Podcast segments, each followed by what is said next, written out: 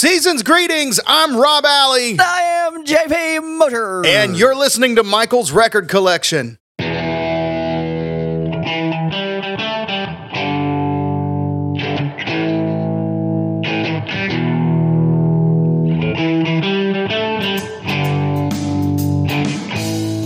Hello, everyone, and welcome to Michael's Record Collection, the podcast where we talk about great music with the people who make it and the people who love it. This is episode number 96. I'm your host, Michael Citro. I am welcoming Rob and JP from the Great Song Podcast. Really happy to have those guys on. I've been wanting to have them on for a while. They have a great show. We're going to talk a little bit about their show, but they're here to help me explore a very interesting topic, and that is second singles. The premise is very simple. We're going to pick songs that we like that were the second single from an album that we like better than the lead single from that album. And the kicker is that we have to like that lead single from the album. So we can't just pick a second single from an album where we didn't like the first single. We have to find an album that had a good first single, but we like the second single more. So maybe it's a little bit more of a difficult topic than it needed to be. Rob and JP were great sports and they helped me talk about it as well as their show. Before we get to that, I do want to remind you to go to michaelsrecordcollection.com. That's my website. There's a link there. You can sign up for my free e newsletter, get it in your email every week. There are also links to all my social media sites. It's at Mike's Records on Twitter and at Michael's Record Collection on Facebook, YouTube, Instagram, and the very seldom used TikTok, at least to this point. There's also a link there to my Patreon, or you can go to patreon.com slash Michael's Record Collection. Check out the different levels of support. For as little as $2 a month, you can support this independent show, and the more support you give, uh, well, the more you get back in return. I also invite you to write to me at Michael's Record Collection at gmail.com. Love to hear from you. Let me know what you're thinking. Well, let's get to this week's very convoluted topic with Rob and JP from the Great Song Podcast. Here we go. Hello again, everyone. Welcome to Michael's Record Collection. We have a little bit different show for you this time out. I'm welcoming a couple of guests to help me talk about the best second singles. And and what we're doing is we're picking second singles that we liked better than the first single that came out from an album, even though we liked that first single. So it's it's a little bit of a convoluted topic, but uh, no one better here to go through a convoluted topic than JP and Rob from the Great Song Podcast. Guys, welcome. Uh, yeah, convoluted. That's us. We're yeah. We're, let's do I this. love it. Get those fingers dirty.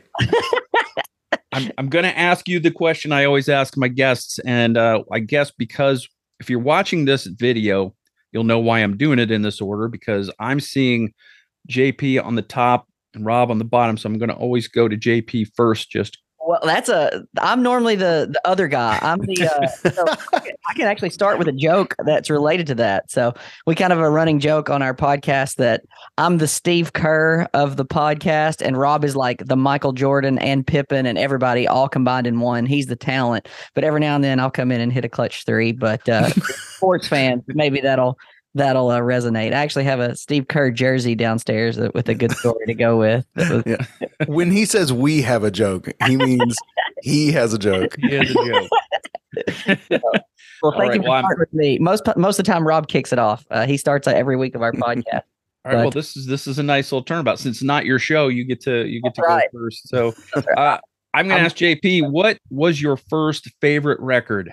Oh man. Um, so I can do this a couple of different ways. I guess the first cassette I ever bought was uh Boyz II Men Cooley High Harmony. I was in the fifth grade and I bought it at Cats Music. And um for the East Tennessee folks, it's in Knoxville, Tennessee. Cats Music uh was the junk. Um and so yeah, I uh we I mean, Boyz II Men was big at the time. I wasn't really big into necessarily, you know, R and B and hip hop, but that was kind of kind of the thing. And uh, my grandparents were with us in the car, and my mom's like, "Okay, you can listen to it in the car, but you've got to sit in the very front and like put your head against the dash, and we'll like we'll fade all the music to the front speakers." Like, there's no way today that parents would be like, "Get up here in the front, in the middle, and pin your head against the dash." And listen, but uh, yeah, that Just because they didn't want to hear it? I well because they didn't want to offend my grandparents. Oh. We would that's rather have our child die Right.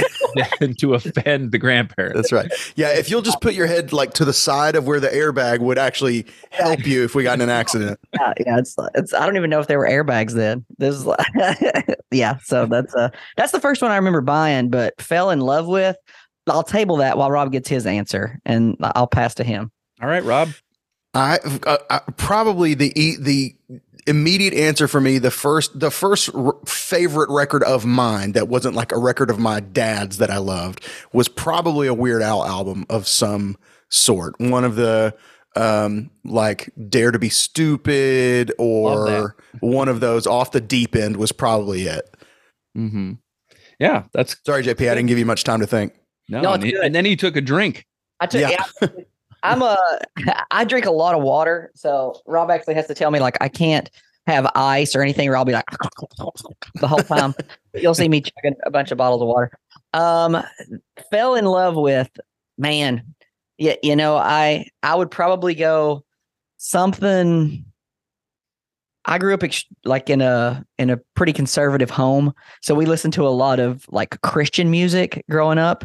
So I grew up on a band called Petra that I was a big fan of. I don't know if y'all have heard of Petra. Stryper, you remember Stryper? Mhm. Sure, yeah. They had an album called "To Hell with the Devil" and "Soldiers Under Command" that I just loved. Stryper. So, um, but I was a, a guy. There's a guitar player named Phil Keaggy that I cut my teeth on. I know. So I would Keaggy. He's got good, he's Okay, a great guitarist. I'm probably going to go first album I ever fell in love with is "Flip Side" by Phil Keaggy. Um, so there's my answer. All right. Excellent. So the Great Song Podcast. You guys can choose however you want to do this. Describe for someone who's never heard your podcast. What do you guys bring to the table? What is somebody going to be able to expect when they download your show?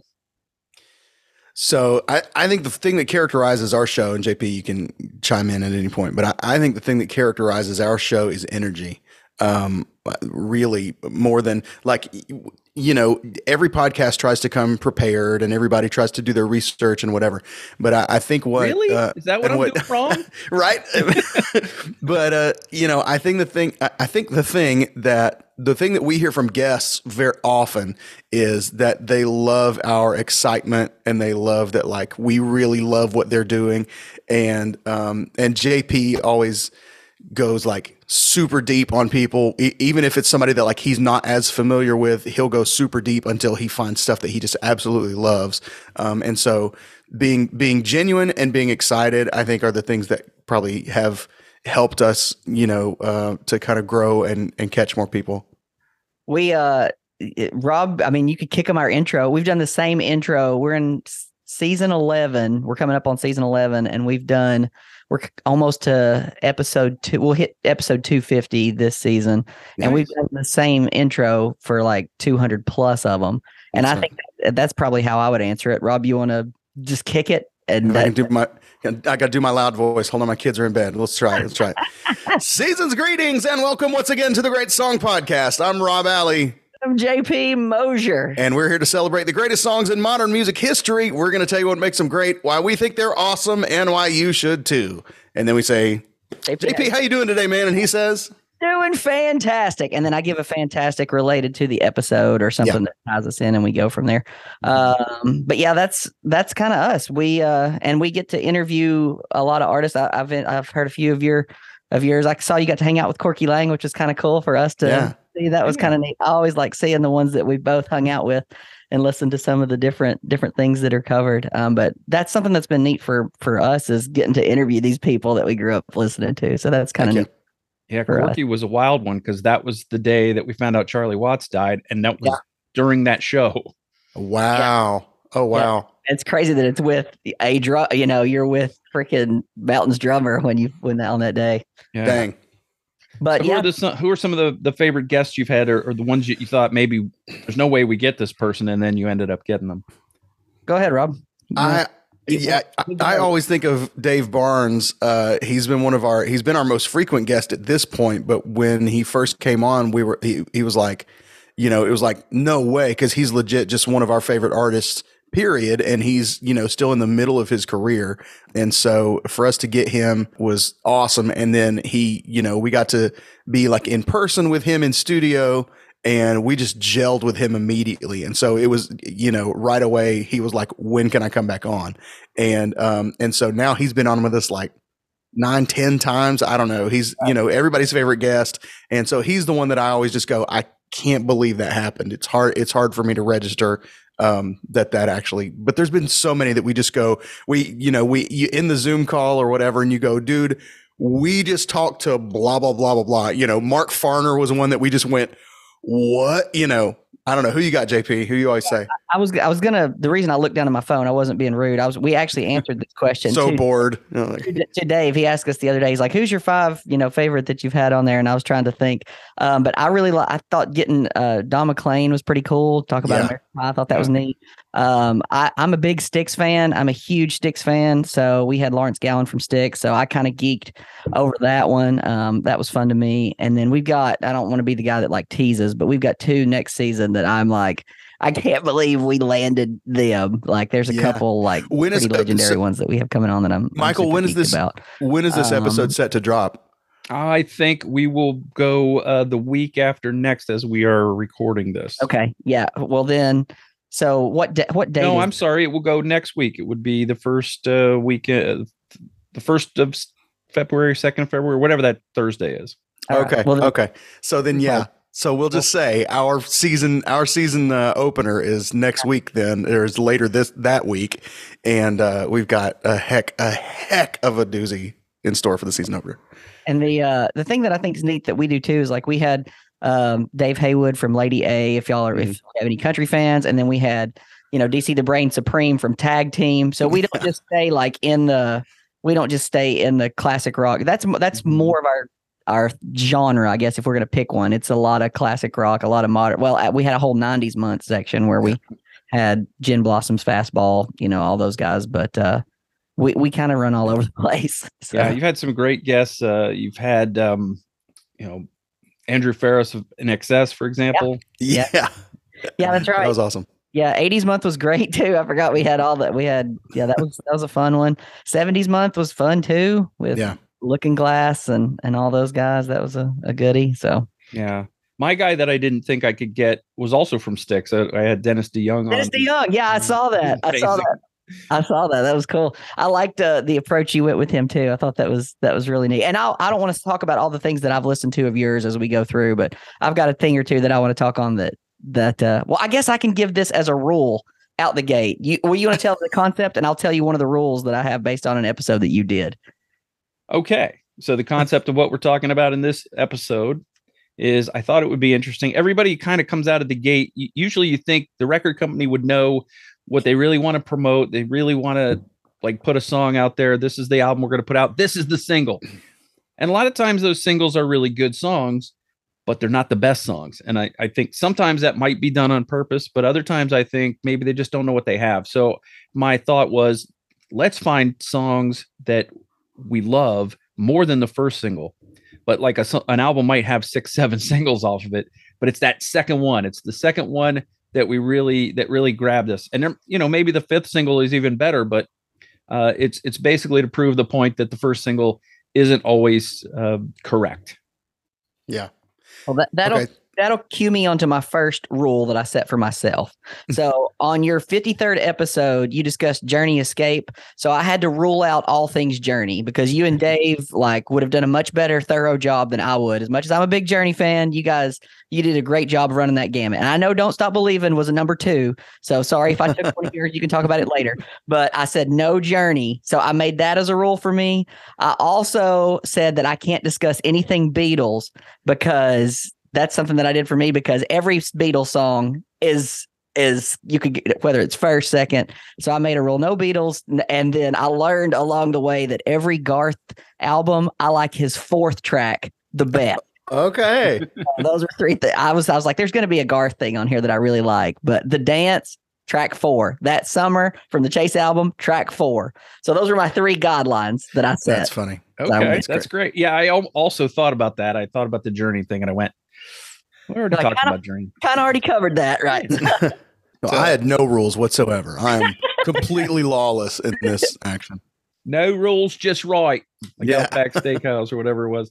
The uh, just to just to kind of wrap what we're talking about with with your show. You guys uh, have been doing this a little while. As you said, you're coming up on 250, which is an amazing milestone for podcasting. But how did you get started? What made you think this is something that we want to do?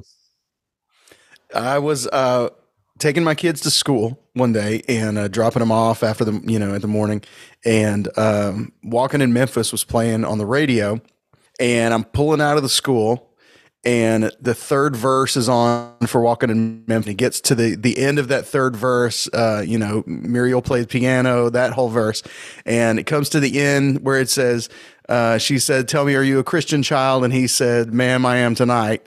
Um, and that line just, I just, you know, I knew this. I, obviously, I knew the song, uh, but I just went, "My gosh, that line, just that line, is so good." you could spend an entire podcast just talking about that line. And I went, oh, snap. I really could spend an entire podcast just talking about that line. And so I, I, in my brain, it was immediately. I don't know because it would have been like 6 a.m. where you are, JP. So I don't know if it was immediately, but maybe I sent you a message or whatever. But in my brain, right away, I picked up a phone and called you and said, dude, we're starting a podcast.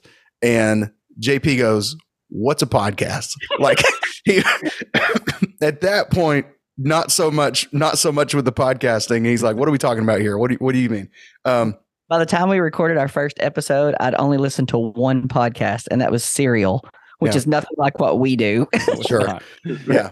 So I was like, you know, we're like, he's like, how are we going to do it? I was like, I don't know. We'll figure it out. You know, the, the Zoom method wasn't really, prevalent at that point. Uh, and so we literally to this day, we're actually, I'm leaving tomorrow to head to JP's house and we're going to record all day. And we do, um, you know, blocks. We'll record as many episodes as we can in a day, or we're like, you know, here's a day full of interviews and then we'll catch up with the episodes later, that kind of thing. Um, and we still record together to this day, even though we have this Zoom capability. So, but that's, that's how we started. I was like, dude, we, we have to do this. And, um, it's been awesome because at that point, you know, we might have seen each other maybe once a year, you know, something like that every year, 18 months even. Um, but now we see each other every month, a couple times a month, you know, depending on the thing. So it's been awesome.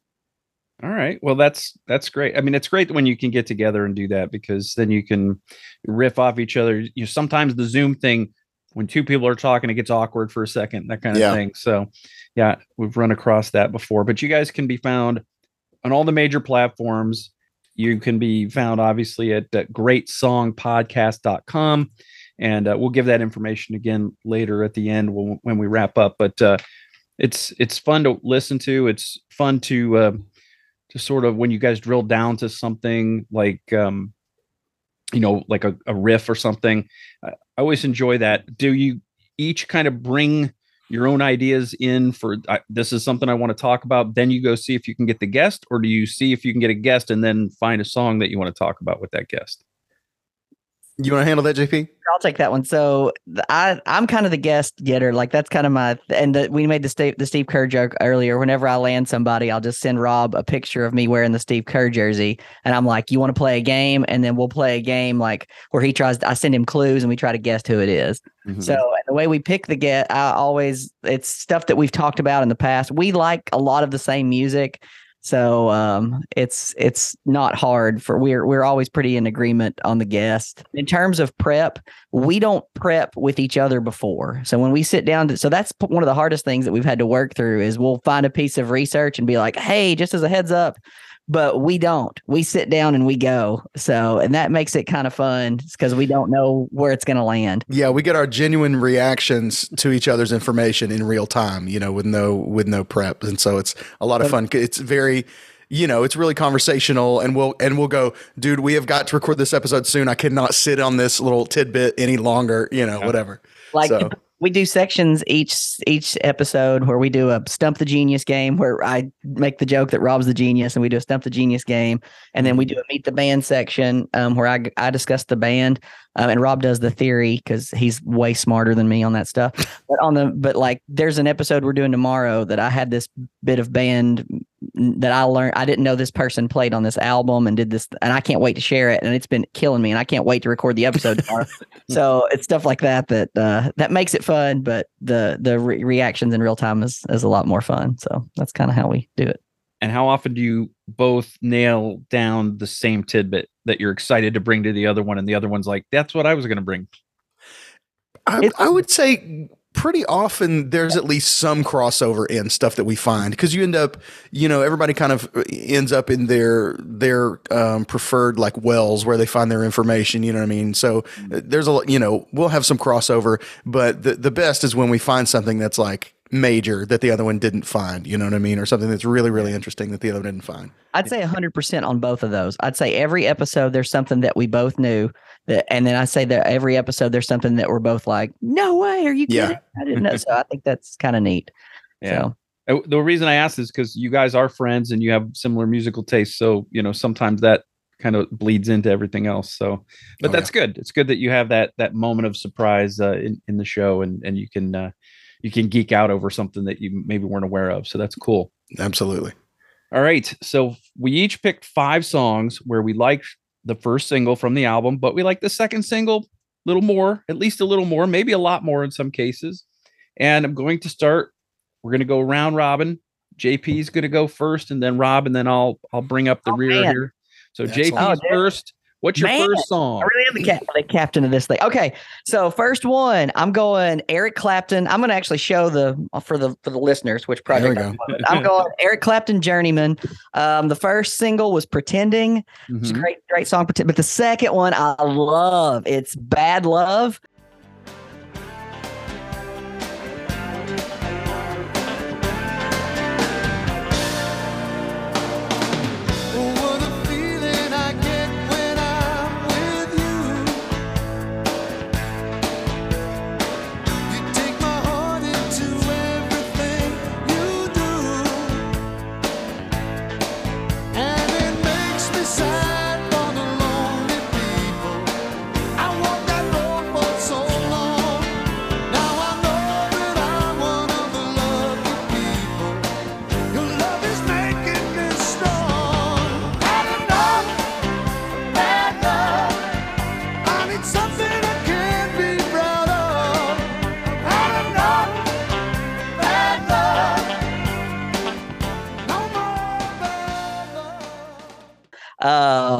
Grammy for Best Male Vocal. Mhm. Um, it was released as the second single uh, in March of 1990. The album came out in 89.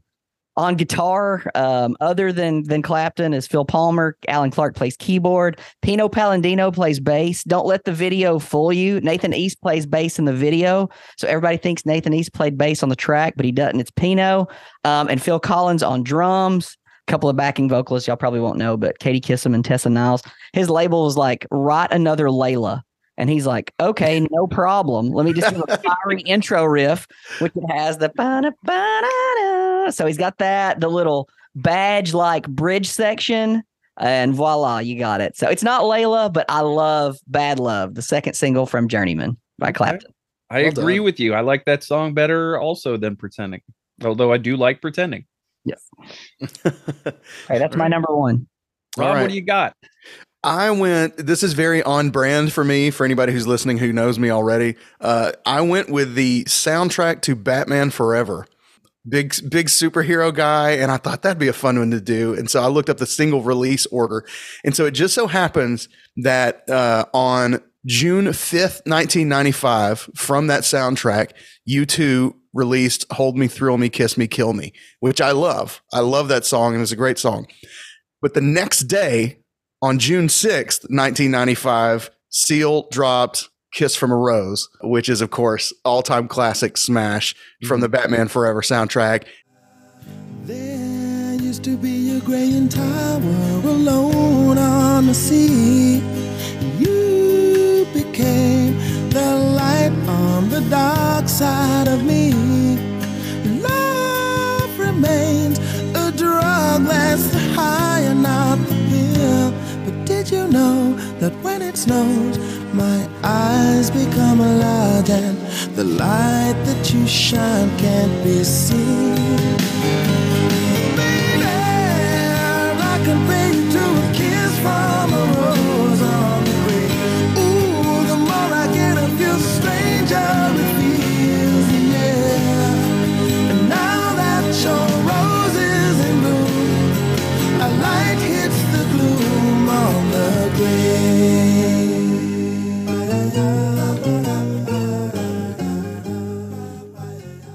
had the video that was like you know using uh it's part of the sets and all that stuff. And so anyway batman forever soundtrack is one of my favorite soundtracks but um yeah that one got to go, got to give the edge there to Seal. I cannot believe you did that. And I'm going to pause you because mine's not the Batman, but my number two in order is Freaking Oh. Seal. Two. Second single is Kiss from a Rose. Wow, First one is Prayer for the Dying. That is crazy. that's hilarious. Rose released uh, June 18th on my birthday. That's nuts. Okay, I've got some alternates in case we duplicated. So okay, I did too. I did. okay, so I'm going to throw that one, but that was my number two. Okay. That's hilarious. You guys are way more prepared than me. I brought five, and that's all I got. So for crossover, I'm screwed. Nine. I'm narrowing down as we go, but that was seriously my number two. That's crazy. That's I That's love where this is going already. That's that's uh, two very distinct and different uh, types of song, and and I'm really kind of glad you went with a soundtrack. I didn't even think to go with a soundtrack, so that's really cool. I'm going to start off with the. I'm going to break JP's rule about no Beatles. Okay. All righty. I'm starting off with the Beatles. Now, the funny thing about the Beatles is it's hard to do them in this kind of format because so many of their singles were released without an album. Right. Just putting out a single is a different era and that kind of thing. And some of the some of the albums are listed. They don't actually list any singles as being released, or it's a double-sided single. Yeah. So uh, I did find one though. And uh, I'm going to go chronological, so I'm starting with the oldest one. In, I thought about doing that. I'm glad you did. I like that. that's, that's way smarter than us. I didn't know how else to do it. But uh, so I went with the Beatles' Let It Be, which was released March 6th, 1970, from, of course, the album Let It Be, which was released May 8th, 1970. So the single preceded the album.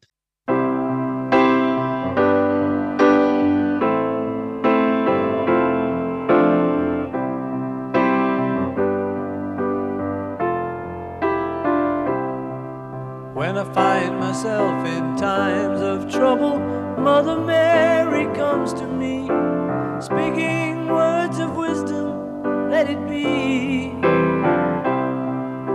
And in my hour of darkness, she is standing right in front of me, speaking words of wisdom, let it be.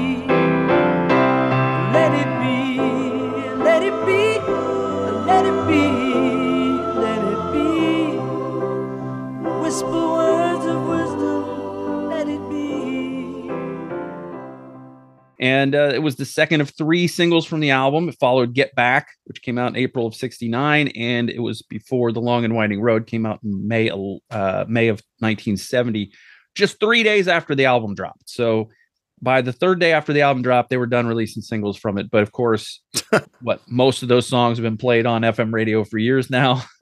Yeah. but um, it was uh, it was written and sung by Paul McCartney, obviously. A song inspired by Paul having a dream about his his dear departed mother, and um, I love that the uh, it, just the way he sings it is is I think it's one of his sweetest lead vocals in all of his time with the Beatles. It's just the way he, he just sings it with such love, I guess, and uh, and of course the piano is excellent. And there's there's actually different versions of this, and you can even go on the streaming sites and and like play the version that's on the number ones and play the version that's on the album and they're different. The album has an edgier guitar. They ramp up the orchestral stuff on the on the album version and i love both of them i i wouldn't wouldn't be able to pick one over the other i don't think.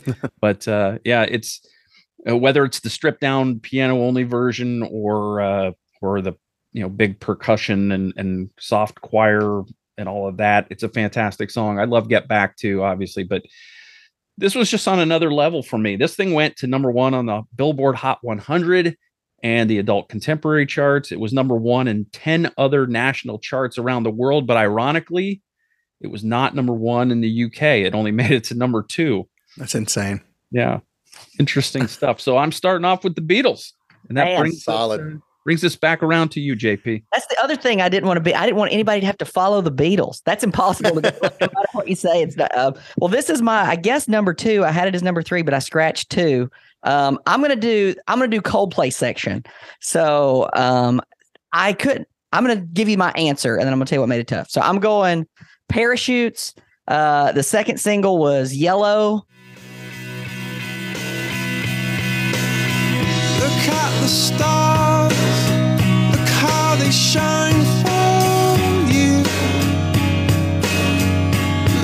everything you do. Yeah, they were all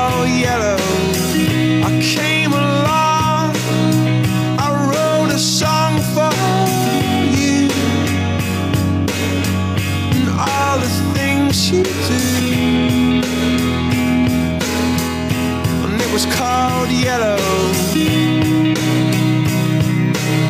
So then I took my turn. Oh, what a thing to have done. And it was all yellow.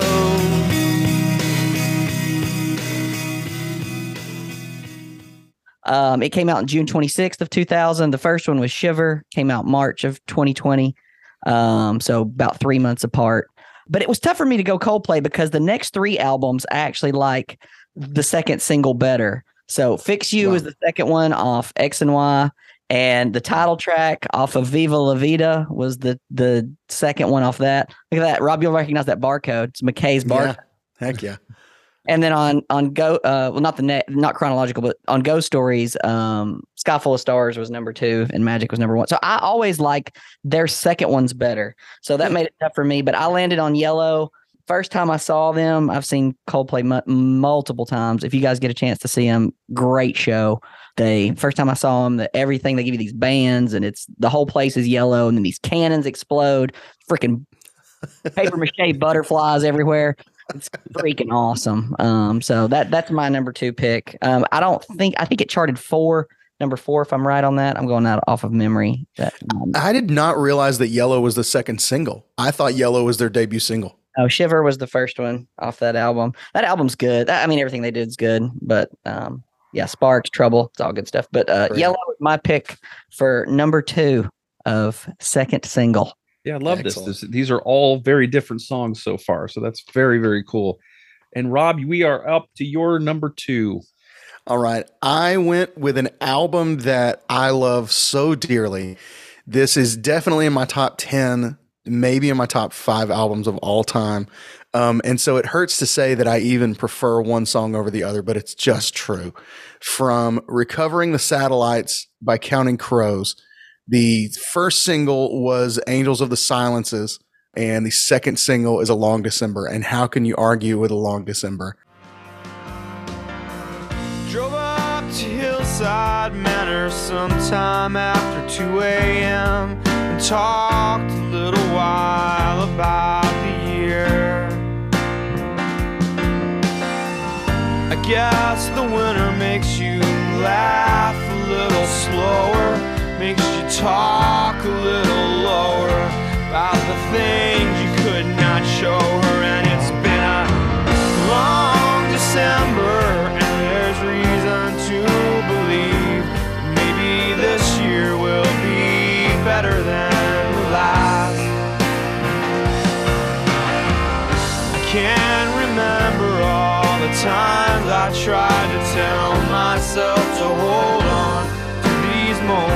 moments as they pass. I mean, it is just a whole mood. We did a whole episode on it as a season finale, I think, and uh, you know, I, it's just just un, unbeatable, bulletproof song. Mhm. So that I, I hate to say I love one song on that album more than another, but uh, golly, Yeah. you you can't go wrong there. I'm asking you to decide between your children. I mean, that's That's it. the assignment. But uh, Yep. yeah, yeah. I mean, and, and I I agree completely. That I think that uh, Long December. I mean, it's an iconic song for them. Yeah. Yeah, I mean it's probably their number one signature song. You know, I guess people. I mean, a lot of people still do know Mr. Jones, but I think probably "Long December" has had longer legs even than Mr. Jones did.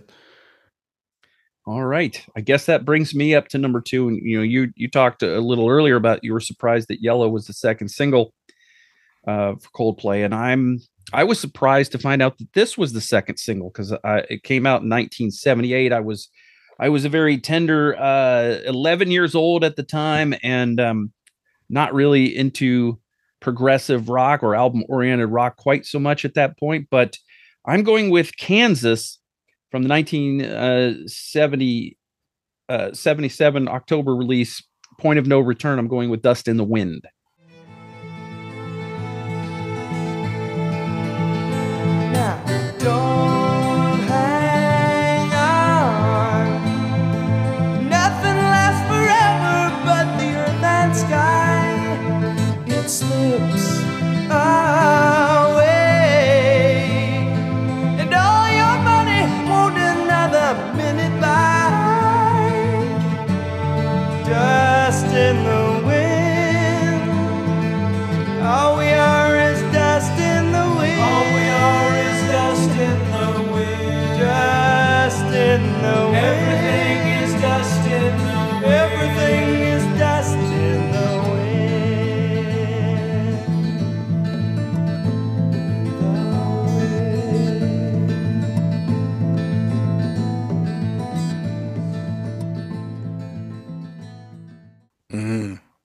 This was uh was released January 16th, 78. Uh so just a couple of months after the album was uh, came out or a few months after the album came out. It's the second of three singles from the record. It uh it followed the title track which came out in October of 77. Uh, which I really wasn't aware that that was a single. I know that uh, it, it's a popular song for them, uh, and then it preceded "Portrait He Knew," which came out in May of 1978. The B side was Paradox. It was written by guitarist Kerry Livgren, uh, who has palled around with um, with your guy JP. He's he's uh, he's been known to, to play a little guitar with with your guy that you like. Yeah, One of yeah, first yeah. loves there. Yeah, yeah, he um and actually he's done stuff with uh the third for the fourth guest that we will have this next season. He's done a lot of stuff Right. with him. So Yeah. Mhm. there's a, a little tease. Is So, it Neil? Is it Neil Morse? It's Neil It Moore. is Neil Morse. You're the first to know. You're the very first one to know. So yeah, listeners, keep it on the down low. Don't uh They- there's- Neil and and Phil have a have a bunch of tremendous duets that they've done over the years. So Yeah. Oh yeah. um, I'm I'm very jealous that you got Neil. we actually have seen him at a few shows. Uh we went and saw uh, John Petrucci and Rob was like, Hey, there's, there's Neil Morse. And uh then we went and saw um Dave Barnes Christmas show. Orange Christmas in show. And we, I got, I went up and talked to him. I got a picture with him and everything. It was funny because it was like we just talked to him a few weeks ago. Yeah. That's great. Uh, so yeah, the uh, Kerry Livgren wrote it. Steve Walsh was the vocalist on it, and it's it's obviously it's a meditation on mortality, and and just the fact that everything that's ever been or ever is now or ever will be is going to be gone someday, and and it kind of grew out of a just a finger picking exercise that Kerry had going, and his wife liked the melody and said, "Why don't you write some lyrics for that song?" And he brought it Hmm. to the band, and they all said, "That's going to be a single." and sure it sure was it uh it only reached number six on the uh, billboard hot 100 and the adult contemporary chart it was number three on cashbox. It went number one in canada and as of last year it was a triple platinum selling single. It's what i like about it one of the things i like about it is just so different from just about anything kansas ever did. And it was for me livgren's guitar work walsh's singing in this one. Um, everything about the way Steve sings this song, even the phrasing from like when he sings, "Don't hang on, nothing lasts forever but the earth and sky." I mean, this this, this is almost 100% guaranteed to bring a tear to my eye, especially the harmony vocals when Robby Steinhardt kicks in and just takes it to new heights. So uh, that's my number second, uh, number number second. That's not a thing. Uh, my second song, "Dust in the Wind" by Kansas. Great choice. Good job. And also the inspiration for one of the funniest bits in Bill and Ted's Excellent Adventure. So that's a good call. that is a good call. Dust, wind, dude. Number three for me is going to be Five for Fighting's America Town album because the second track is Superman. It's not easy.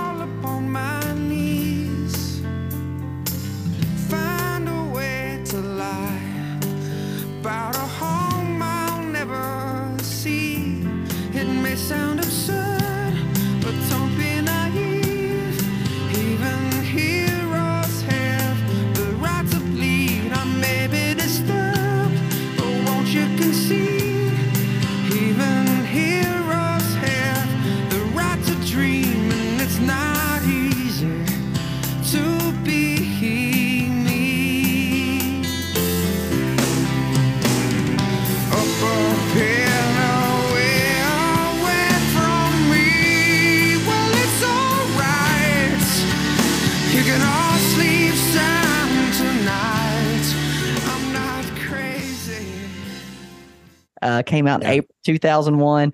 The first single was Easy Tonight. Um, the reason, two reasons that I think this is so neat. The first single was released September of 2000, and then Superman um, didn't come out till April of 2001. So there's seven months between single one and single two. That's like That's a freaking wild. long time. Um, and for everything that that we like about Superman parenthesis Rob loves parenthesis, it's not easy. Um, you can go to our we did an uh, episode. If you go to season six, episode five, uh, we hung out with John Ondrasik, um, and we gu- gushed over that song with him for a while. So that'll be a tease for you guys to just go here. We go super deep on it with him, and he's JP, uh, did you just come to shill for our podcast? no, no, I, mean, no, I can appreciate that. I can like that's great. No, that was not the the purpose. Everything's fair game. Everything's fair game. that, that was not the intent. The reason is I can't remember everything that we talked about, and I didn't write down everything. Yeah. Um, and I, I put down the bands on all the others. Um, I didn't mention, you know, Will and Guy and Johnny and Chris on the Coldplay section, but uh, but with John, it's just him. It's all him, man. You know, I'm kind of a meet the band guy, so there's really not that much for me to to talk about here because the band is John. So that's kind of a way for me to hide my inadequacies. But I do love that freaking song, um, and I love that album, um, and I like the. That's the one that is the biggest greater gain of track two versus or second single versus one of all my list. Like the others are pretty close, Okay. but in that one, Superman destroys the others. If that if that makes sense, destroys Easy Tonight for me. So Okay. All right. Good. Okay, I'm gonna skip over. I'm gonna go modern. Um, pretty pretty modern with this one. Although, gosh, I guess it's ten years or more old now at this point. That's how you know you're getting old when you when you modern for us. This That's is a right. new this is a new song, and then you realize a decade's gone by. yeah, exactly. Uh, but I'm gonna go. I'm gonna skip over my next one, which was gonna be a Boyz II Men take. I'll tell you, JP. You mentioned Boys to Shut Men up. earlier. That was gonna be, With it, but dude. um, I'll tell you. I'll tell you later. Um, oh man, I'm going with the album Some Nights by Fun. Probably their biggest and most well known song is We Are Young, and that was the first single. But the title track, Some Nights, was the second single. Some nights I stay up, cashing in my bad luck. Some nights I call it a draw. Some nights I wish that my lips could build a castle. Some nights I wish they just fall off. But I still wake up, see your gospel. Lord,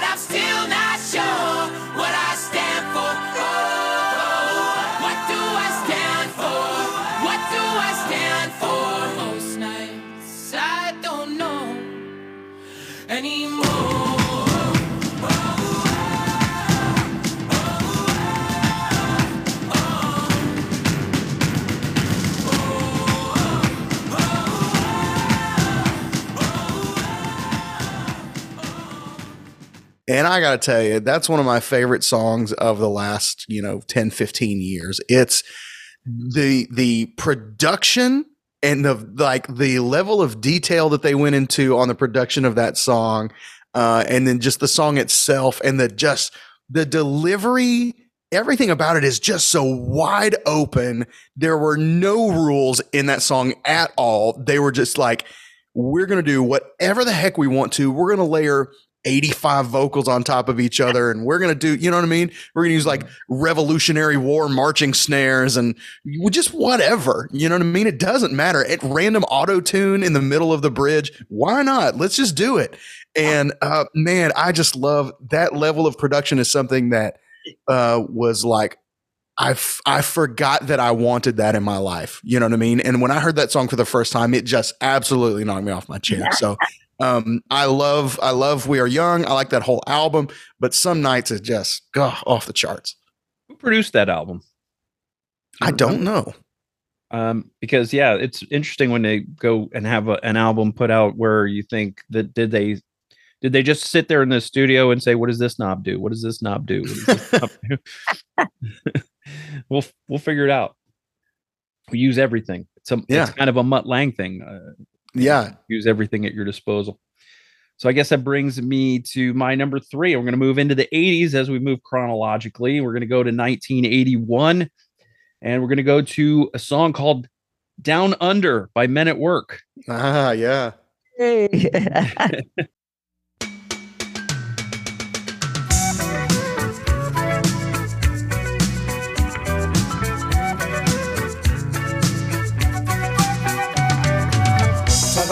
a fried out Kombi On a hippie trailhead full of zombies. I met a strange lady, she made me nervous. She took me in and gave me breakfast. And she said, do you come from a land down under? Where women go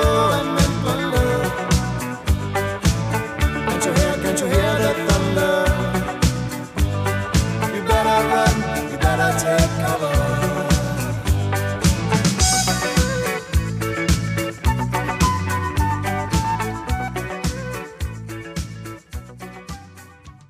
it was released November 2nd, 1981, Business as Usual, which came out November 9th, 1981. So it preceded the album by a week.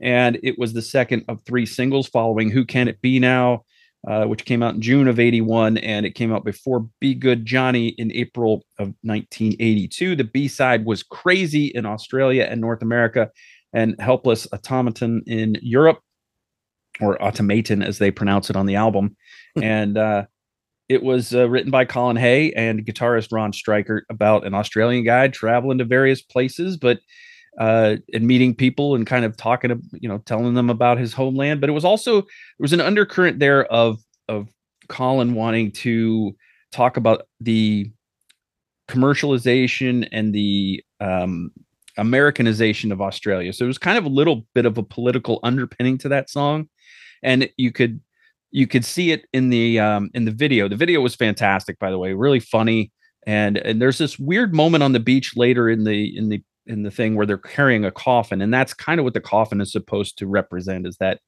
is that you know we're losing ourselves here with uh, with what we're doing. So not not many people know about the commercialization angle of that song but uh the of course the the sad thing about this was that the flute part that catches the ear in this song is actually something that got them sued for the uh, the little kookaburra Yeah. uh, melody that they had that Greg Ham played, and, and apparently Greg Ham thought that he had come up with it off the cuff, didn't realize that he had cribbed it from somewhere. He did not take that well. The the, the lawsuit was very stressful for them, and he uh, kind of fell into some alcohol problems after that started, and and um, Colin Hay believes that that stress and that alcoholism kind of led to his his death in uh, 2012. So that's that's not ha- a happy fact about this song, but it's a fantastic song. And as, as much as I love Who Can It Be Now and that sax and all of that, and the, our, our first, you know, our first taste of Men at Work here in the US and, and the video on MTV and all that, I just think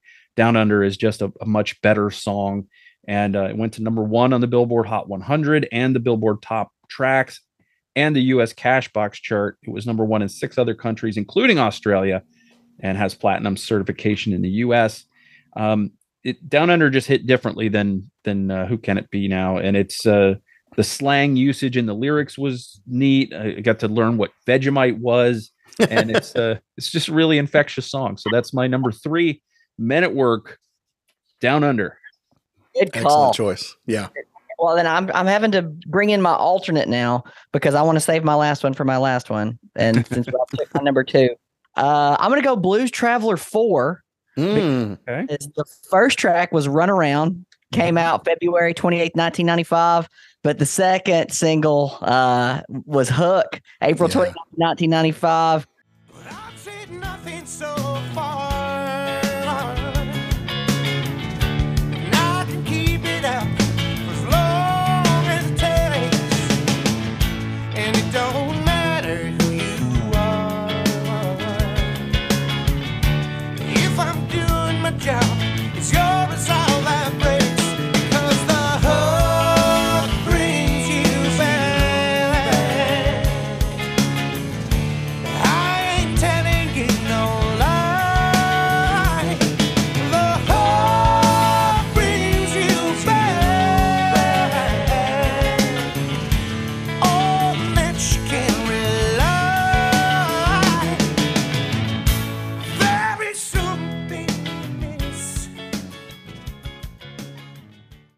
Um, even though it peaked at number 23 and Runaround hit number four, oh, excuse me, number eight, um, Hook is the superior track. What a what, a- what a premise.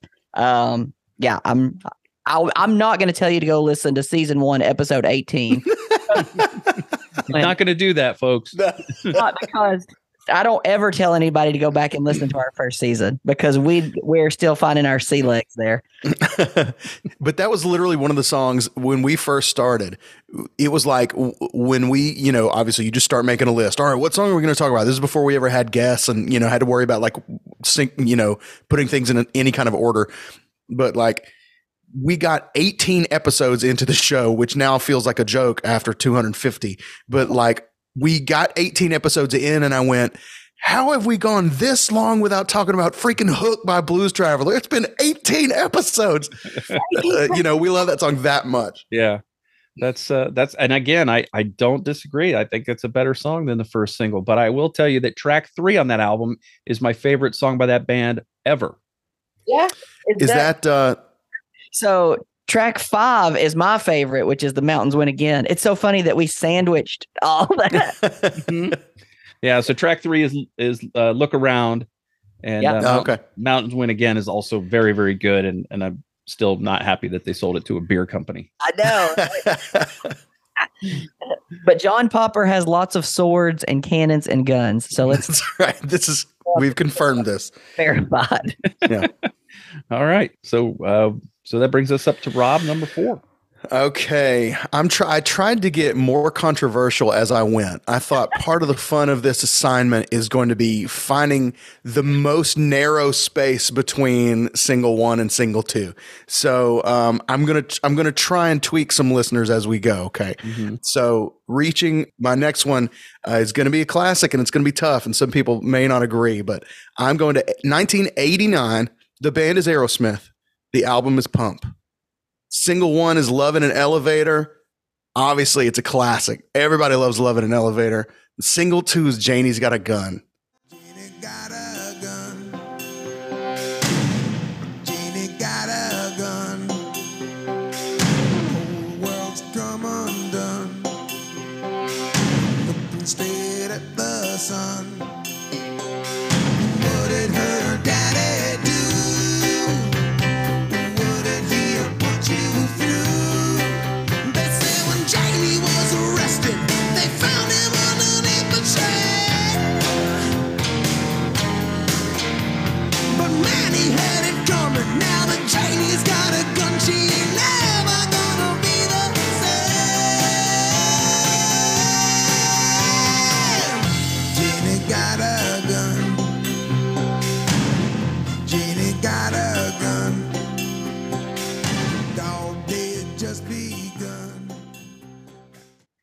And for me, mm, that's just, it's a whole, it's a vibe unto itself. Like Janie's Got a Gun just puts me in a spot. The, the, the song, the production, the vocal delivery, the sounds, everything about that, the little whispers you get, the all that stuff. I just love every single thing about Janie's Got a Gun. Um, that, that is a song that I will never skip or turn down. You know what I mean? That's always, that's always a crank. Mhm. I don't even know that. I mean, to me, that's not controversial because I agree with you. I think Janie Got a is a better song. What do you think, JP? Is he getting Man, it you right? know, I was gonna go. I, I I actually had an Aerosmith take um, as well, but I'm I, I I'm not gonna argue with that logic. I, there was one that I was gonna go. I was gonna go the Nine Lives album, but we'll save that for another. Okay. So that's a yeah that that's a goodie, Rob. I'll back you on that. I'm not. Were you going? Uh, let's see. Falling in love is harder than the knees. And um, what was the what's the second single on that? takes? I think was the one on What was it? what it takes. Oh, what on uh, Nine Lives? That wasn't on. Hang on just a second. No, it's it's got the most incredible melody. I just can't think of what it is. That one. It's uh. Hang on. Let's just look it up so I don't botch it. Google Nine Lives. There's a movie um, that's got a cat that popped up. So don't go to that because that's not it. I think it's a. Isn't it "Hole in My Soul"? Is that right? Hole in my soul. Thank you. Yes, that's it. Incredible song, dude. One of my favorite melodies of all time. Can't believe I couldn't think of it. Either I, I brain farted. there. That's but the, another uh, sign of us getting older. man, I know that was, on my, that was on my short list, and then I didn't even bring the, the album in here, write it down. I was like, oh, I'll know that one off the top of my head, and then uh, should have wrote it down. That's what happened. I gotta start writing stuff down. The great thing about this topic is it can be done unlimited times. So Yeah. This is a gr- I loved when you when you brought this idea up. I was like, "What a fantastic idea!" I just I love this assignment. It's great. I uh I think that it's the other thing too is it's we continue to pick out different types of songs, different like songs that aren't really close to each other in sound. If you put all these songs on a mixtape, it would make no sense whatsoever. yeah, no continuity at all. all right. So I guess we're going to go to my number 4 and it's kind of this is what I thought was my closest call between uh, the first single and the second single, the the closest razor thin margin and I'm probably going to get some hate mail from some fans of this band because I went with uh, Def Leppard at my number four uh, from the Hysteria album. I went with Women, the second single released Oh, August 25th of 1987, uh, which was uh, just two, uh, a couple of weeks after Hysteria dropped, August 3rd in 1987.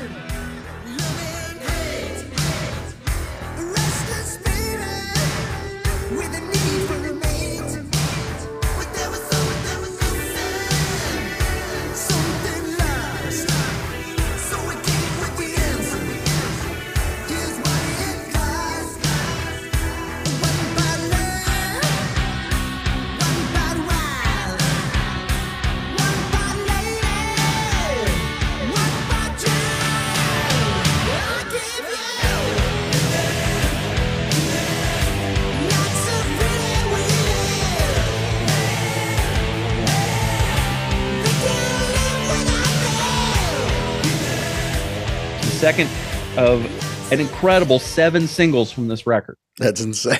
Uh, it followed Animal, which came out July 20th, 1987. And it preceded Pour Some Sugar on Me, which came out, Pour Some Sugar on Me came out 13 days after the second single. They released their third single. Wow. Give it time to breathe, guys. Yeah, no kidding. Um, and then uh, they also had the title track, Armageddon It, Love Bites, and Rocket were the other singles. The B side was Tear It Down, which the band later re recorded and released on the Adrenalize album. And it was the only single from the album not to appear on the Vault Hits compilation. So that's where the controversy is. It's like this was my choice. Uh, it was dark written horse. by written by Joe Elliott, Rick Savage, Phil Collen, Steve Clark, and Mutt Lange. Uh, it only reached number 80 on the Billboard Hot 100. Maybe because you guys threw uh, threw the uh, pour some sugar on me out there really quickly. No Um, kidding. Really cut the legs out from under that one, didn't they? Yeah, Man, I, yeah, no, but I don't think you're going to have a lot of support on that, Michael, and I like it. I think as much as I was trying to be controversial, your take is definitely a lot uh, more scorching than most of ours that we've come yeah. in. It's see, Animal's a good song, and I I like women just a little I like women too. better. Um, it's it- the lyrics are a little problematic, but it's not a great lyric album. Hysteria. It's a little clumsy attempt to get biblical in the lyrics here. Um, but I think it's an infectious song, and although I say I like it better than Animal, it's not by a real, like I said, it's not by a wide margin. I don't, I don't love the spoken word part in the middle of Animal, so that's probably what gives the edge to Women for me. So, um, it's not my favorite of those seven singles, but it is a second single that I like better than the first. Great call. I have a hard time. I have to read their lyrics. They're one that I have to read them. I can't pick up on them. Yeah. And They're very quick. dude, Yeah. and they're so similar. Like his words are all the same. yeah. Uh, and what this is not not how I feel because I'm I, I do like Def Leppard. My friend used to say, "What has nine arms and sucks?" It's Def Leppard. Oh, no. Uh, See, but I but I like Def Leppard, so uh, I'm with you on that one. So my uncle had a joke. What did he say? What? Uh, I- forget it. yeah, I probably I'll get in trouble. Forget it. I'll get in trouble. I was gonna Uh, say probably let's get you just, canceled let's just move on. I was gonna I was gonna go there, and then I decided it's probably better not to go there. You're smarter than I am. I should have should have not talked. All right. By the way- it. I'm gonna do it. Screw it. Uh, my uncle's joke was, "What do you call a dog with wings?" What's that? Linda McCartney.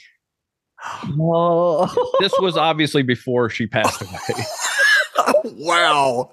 I feel much better about my joke. Yeah. Wow. So Man. uh, please direct all hate mail to my uncle, not to me.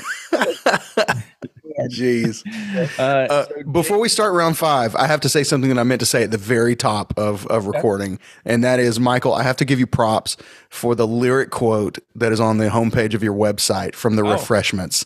Uh, that we could find a speck of dust and scribble down our life story.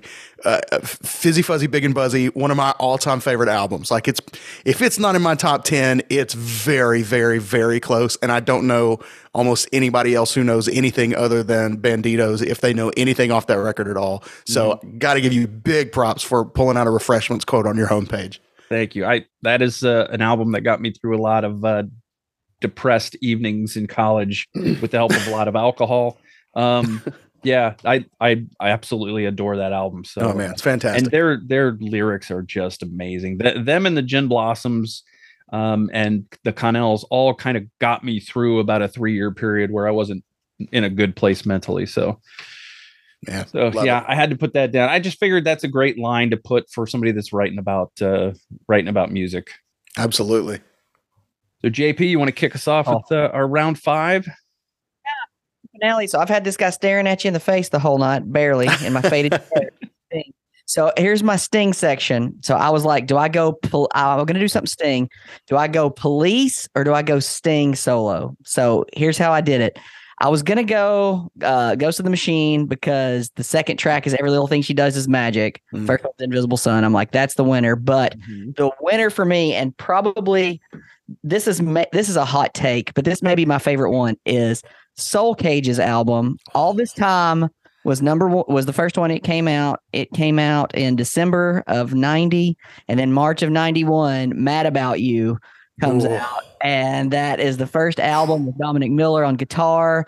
And I mean, it's the story of King David, Manu Katché on drums, uh, only reached number 59 on the charts, but I think that is Oh. Sting's most underappreciated song ever. A stone's throw from Jerusalem. I walked a lonely mile in the moonlight, and though a million stars were shining, my heart was lost on a distant planet that whirls around the April moon, whirling in an arc of sadness. I'm lost without you. I'm lost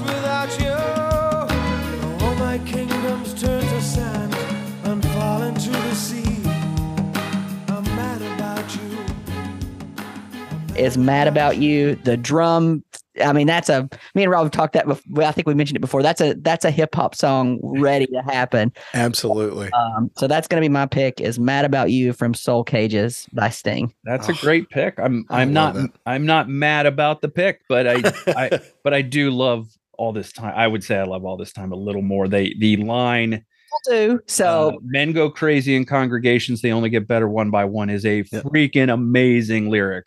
It is truly. Uh, great take, JP. That's that's why we're friends. Takes like that is why is why we connect li- the way we do, man. That's solid. All right, I'm coming in with what I, what I feel like is kind of a scorcher uh, for for my fifth one, and uh, maybe not. I could be wrong. You guys you guys may agree with me, and everybody in the world may agree with me, but I feel like it's going to upset some folks, um, and that's what I'm here for to make people angry. Um, Why we're here. I'm going with an all time iconic album. We're going with The Stranger by Billy Joel. And the first single was Just the Way You Are, which is an absolute Billy Joel classic, beloved, sung at 18 bajillion weddings and, you know, whatever. Uh, but single two, I'm going with Moving Out, Anthony's song. Superstar, saving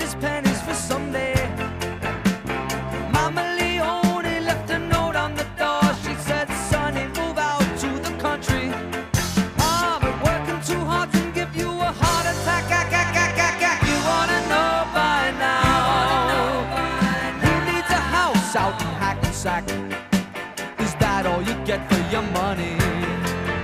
And it seems such a waste of time. If that's what it's all about, Mama, if that's moving up, then I'm moving out.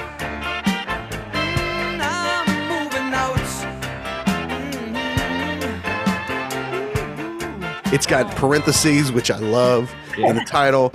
Um, but I think it's just I, I just like the song more. I don't really have a great defense for it. You know, both songs have their anything Billy Joel writes is going to be great musically. It's going to be great lyrically. It's you know hard to like kind of reasonably argue one song over another. But just moving out to me, it's it's the better song. It's the one that gets me. Syllabled vehicle ever. Cadillac. Yeah, man. Yeah.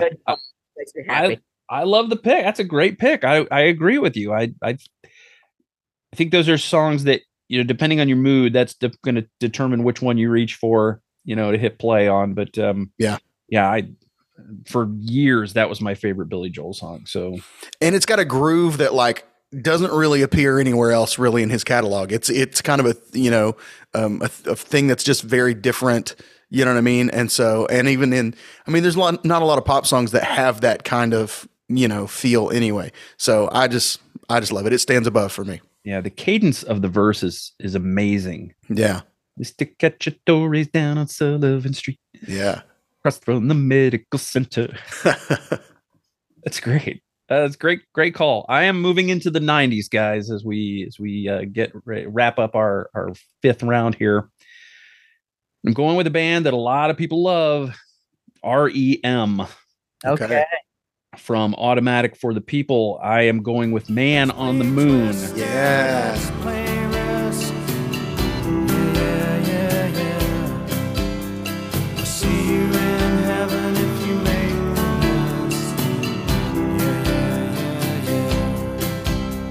Yeah,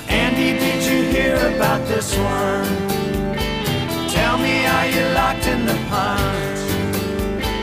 Andy, are you goofing on Elvis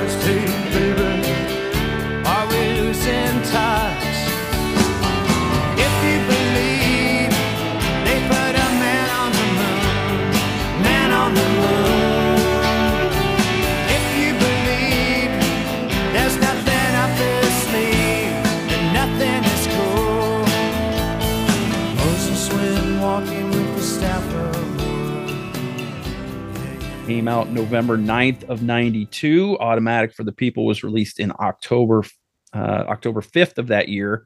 And uh, it was the second of six singles on the album. Followed Drive, which came out September 21st, 92. I remember the I remember the world premiere video for Drive on MTV because I'm an old person. and I uh, then the uh, the next one that came out after Man on the Moon was The Sidewinder Sleeps Tonite. Came out February of '93, and it was followed by uh, Everybody Hurts, Night Swimming, and my favorite REM song of all time, Find the River. Hmm. The B side was New Orleans instrumental number two, and the lyrics were written by Michael Stipe, and the music was written by Bill Berry and um, Peter Buck, although the whole band is credited as they usually did. As good as Drive is, and it is a good song. Man, this song is just so great. Everything about it, the slidey guitar work, the uh, there sounds like there's some mandolin going on in the background of that thing. The vocal work that kind of flies in from like everywhere. If you listen to this thing in headphones, you got different different band members' voices coming in at different times. The harmonies on the word moon, uh, just an amazing song. And and it's funny because I think this was one of those albums where every single that came out, I liked the next single better than the previous single, and and you know, culminating in "Find the River," which I just find it a phenomenal song. So, uh, my number five, REM, "Man on the Moon."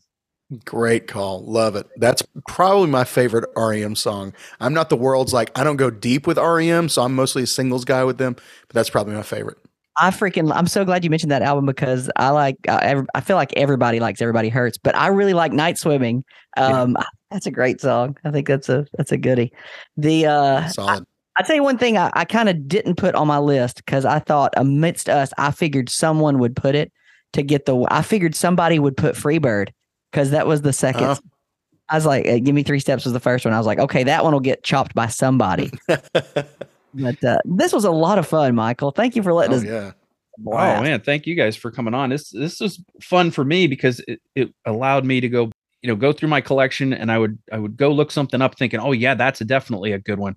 And then I'd find out, wait a minute, that was actually the third single, Yeah. not the second single. I thought it was the, you know, and there would be another single that I forgot about. And then I would be like, why did they put that thing out as the first single? That was, didn't go anywhere. Yeah. So there were so many of those, but I feel like, you know, obviously it's it's all subjective, and we might get a ton of comments that say you guys are all idiots, and you, you the first single was better in every single one of these that. instances, whatever. But Another day in our life. it- yeah, it's it, it's it was fun because I think it it does show you that um, you know maybe when we're all on different pages than the record companies or the bands themselves in some instances that uh, this was a, a fun little exercise it, it, it- and and you don't know really what the what's going to speak to people when you put it out there in the world Yeah. Yeah. True. And this was a great the, i'm telling you the topic was so i can't tell you how excited i was rob sent me the he's like here's kind of what he wants to cover and that night i was like okay rob let me get some guy like i was already in it like that Yeah. very night my stack of cds and i was whittling them down and vinyls and i was like okay what are we gonna how are we gonna make this happen so great great topic great show thank you michael for letting us uh us peons come on and be a part now uh come on i'm the self-deprecating one around here um, the, the the the first one I thought of when I, I thought of the topic without one in mind, but the first one that came to my mind was that Men at Work one. It was like it was like just off the top of my head. Well, I know I know for a fact Down Under came out as the second single after Who Can It Be Now, and and I like that one better. So there's probably a ton more. And, and like I said, I didn't really even look at this very long. I just started hunting around, and it it really came together pretty quickly. I could do probably ten more shows like this, and Yeah. And- you know, or, or even you go deeper, you go third single or fourth single, like Yeah. uh, you know, JP's got a was the- bunch of fourth ones. Dude, that's the that's the thing that uh, I'm so glad I got clarity on. I, that's the first thing I asked Rob. I was like, dude, I was like, does it have to be number two? And he's like, yeah. I was like, because if we start going thirds and fourths, like, there's not a chance I could narrow this thing down. There's, yeah, it's good call on that, Michael. Well said. The, the funny thing about this topic, how it came about, is that I was, I was just singing. I was actually singing to myself Iron Maiden's Seventh Son of a Seventh Son, and I started screwing around with Second Son of a Second Son. And then went Second Song of a Second Song. Hmm, there might be something there that we can do. It That's just kind of was. That's just how my brain works. It doesn't work normally, and um, but I'm glad you guys uh, had fun with it because I when I approached you guys, I I definitely always had planned to come find you guys and and talk about your show. Um, I always love to support and, and promote the shows that I listen to, and I just wanted a topic, you know. And I was like, I don't know if they're gonna like this topic, but if anybody will like this topic, it's probably these guys. That's right. It's just dorky enough for us to latch on to. It really is. Yeah. So why don't you tell everybody again where they can find you guys online?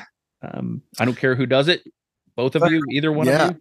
Uh, greatsongpodcast.com is kind of the hub, and uh, you can connect to all the different podcast players there or just listen online. Uh, you can search through the archives, or, you know, we've got pages that are like, if you want to listen to shows from the 90s, they're all there. Shows from the 80s or songs from like icons, you know, I- icons. I don't know why I said icons, um, but like, uh, you know, everything's there, and that's probably the best place to start. And that way you can get it in your favorite, you know, in your favorite player or find a find an episode to love uh, really easily. So uh, yeah, and we start season eleven on February seventh. Is that right, JP? February 8th. February eighth. Yeah, excuse me, I got my dates wrong. February eighth starts season eleven. So uh, coming right around the corner. Okay. So new episodes drop what on Wednesdays for you guys? Wednesdays, every Wednesday. Yep. Okay. All right. Uh, you want to give out your socials?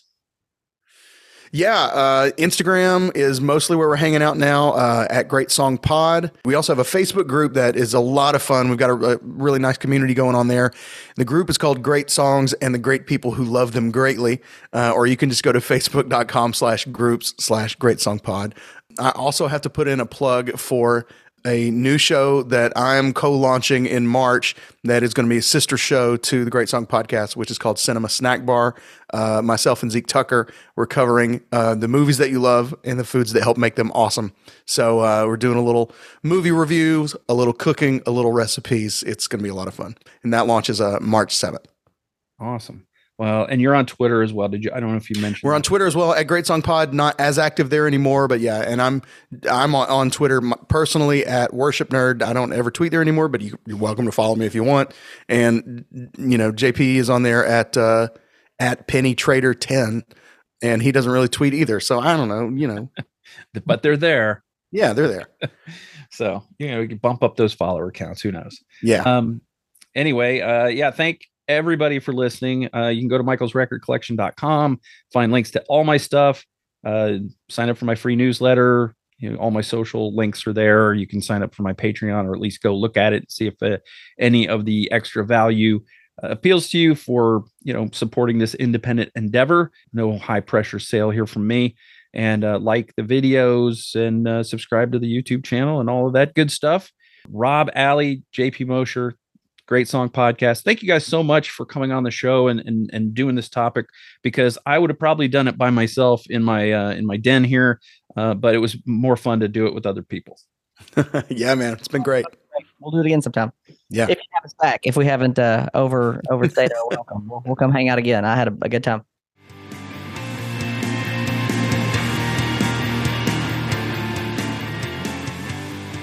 Michael's Record Collection is hosted and produced by Michael Citro. Logo graphic courtesy of Jerry Cutchins. Follow Michael's Record Collection on social media at Mike's Records on Twitter and Michael's Record Collection on Facebook, YouTube, and Instagram. If you like what you hear, you can support the show through our Patreon at patreon.com slash Michael's Record Collection. For the free newsletter version, go to substack.com and just type Michael's Record Collection into the search bar. Thanks for listening.